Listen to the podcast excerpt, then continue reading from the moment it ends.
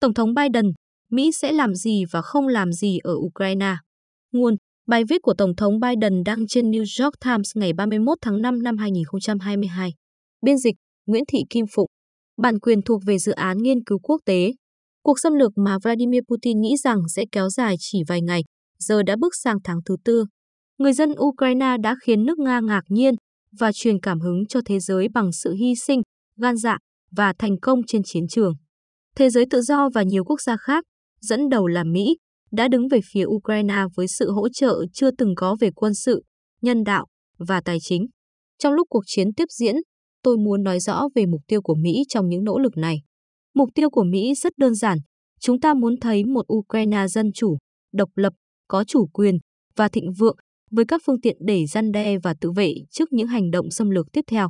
Như Tổng thống Volodymyr Zelensky của Ukraine đã nói, cuối cùng thì, cuộc chiến này sẽ chỉ kết thúc dứt điểm thông qua ngoại giao. Mọi cuộc đàm phán đều phản ánh sự thật nơi chiến trường. Chúng ta đã nhanh chóng gửi cho Ukraine một lượng vũ khí và đạn dược đáng kể để nước này có thể chiến đấu trên chiến trường và giành lấy vị thế mạnh nhất có thể trên bàn đàm phán. Đó là lý do tại sao tôi quyết định rằng chúng ta sẽ cung cấp cho Ukraine các hệ thống tên lửa và đạn dược tiên tiến hơn để giúp họ tấn công các mục tiêu quan trọng trên chiến trường Ukraine một cách chính xác hơn. Chúng ta sẽ tiếp tục hợp tác với các đồng minh và đối tác của mình trong các lệnh trừng phạt đối với Nga vốn là biện pháp cứng rắn nhất từng được áp đặt đối với một nền kinh tế lớn. Chúng ta sẽ tiếp tục cung cấp cho Ukraine các loại vũ khí tiên tiến, bao gồm tên lửa chống tăng Javelin, tên lửa phòng không Stinger, hệ thống pháo mạnh mẽ và tên lửa chính xác, radar, máy bay không người lái, trực thăng Mi-17 và đạn dược.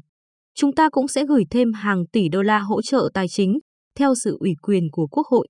Chúng ta sẽ làm việc với các đồng minh và đối tác của mình để giải quyết cuộc khủng hoảng lương thực toàn cầu đang bị làm cho tồi tệ hơn bởi sự hung hăng của người Nga. Và chúng ta sẽ giúp các đồng minh châu Âu cũng như những nước khác giảm sự phụ thuộc của họ vào nhiên liệu hóa thạch của Nga, đồng thời đẩy nhanh quá trình chuyển đổi của chúng ta sang một tương lai năng lượng sạch. Chúng ta cũng sẽ tiếp tục củng cố sườn phía đông của NATO bằng lực lượng và khả năng quân sự của Mỹ và các đồng minh khác. Và mới gần đây, tôi hoan nghênh việc Phần Lan và Thụy Điển xin gia nhập NATO, một động thái sẽ tăng cường an ninh tổng thể của Mỹ và Liên minh xuyên Đại Tây Dương bằng cách bổ sung thêm hai đối tác quân sự dân chủ và có năng lực mạnh. Chúng ta không tìm kiếm một cuộc chiến tranh giữa NATO và Nga. Cho dù cá nhân tôi bất đồng với Putin và cho rằng hành động của ông ấy là đáng phẫn nộ, thì Mỹ vẫn không cố gắng khiến ông bị lật đổ ở Moscow. Chừng nào Mỹ hoặc các đồng minh của chúng ta không bị tấn công, chúng ta sẽ không trực tiếp tham gia vào cuộc xung đột này, hoặc bằng cách gửi quân đội Mỹ đến chiến đấu ở Ukraine, hoặc bằng cách tấn công lực lượng Nga. Chúng ta không khuyến khích hoặc tạo điều kiện cho Ukraine tấn công bên ngoài biên giới của mình. Chúng ta không muốn kéo dài chiến tranh chỉ để gieo rắc đau thương cho nước Nga. Nguyên tắc của tôi xuyên suốt cuộc khủng hoảng này là không có gì về Ukraine lại không có mặt Ukraine. Tôi sẽ không gây áp lực buộc chính phủ Ukraine, dù là riêng tư hay công khai, phải đưa ra bất kỳ nhượng bộ lãnh thổ nào. Làm như vậy sẽ là sai và đi ngược lại các nguyên tắc đã có từ lâu. Các cuộc đàm phán của Ukraine với Nga không bị đình trệ bởi vì người Ukraine quay lưng lại với ngoại giao. Chúng đang bị đình trệ vì Nga tiếp tục gây chiến để giành quyền kiểm soát ở Ukraine. Mỹ sẽ tiếp tục làm việc để củng cố năng lực cho Ukraine và hỗ trợ các nỗ lực của nước này nhằm đạt được một kết cục trên bàn đàm phán. Hành động xâm lược vô cớ, đánh bom các bệnh viện phụ sản và trung tâm văn hóa, cũng như ép buộc hàng triệu người phải di rời khiến cuộc chiến ở Ukraine trở thành một vấn đề đạo đức sâu sắc, Tôi đã gặp gỡ những người tị nạn Ukraine ở Ba Lan, những phụ nữ và trẻ em không thể biết cuộc sống của họ rồi sẽ ra sao và liệu những người thân yêu của họ đang ở lại Ukraine có ổn hay không. Không một con người có lương tâm nào lại không bị xúc động trước nỗi tuyệt vọng bởi những tàn phá kinh hoàng này.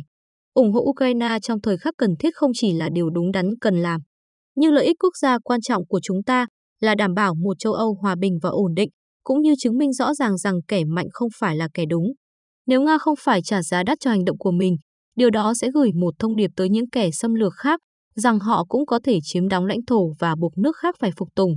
Nó sẽ khiến sự tồn vong của các nền dân chủ hòa bình khác gặp nguy hiểm. Và nó có thể đánh dấu hồi kết của trật tự quốc tế dựa trên luật lệ và mở ra cánh cửa cho sự xâm lược ở những nơi khác, gây ra hậu quả thảm khốc trên toàn thế giới. Tôi biết nhiều người trên thế giới lo ngại về việc sử dụng vũ khí hạt nhân. Hiện tại, chúng ta chưa thấy dấu hiệu nào cho thấy Nga có ý định sử dụng vũ khí hạt nhân ở Ukraine. Dù nước này thỉnh thoảng sử dụng luận điệu vũ khí hạt nhân, nhưng điều đó là rất nguy hiểm và cực kỳ vô trách nhiệm.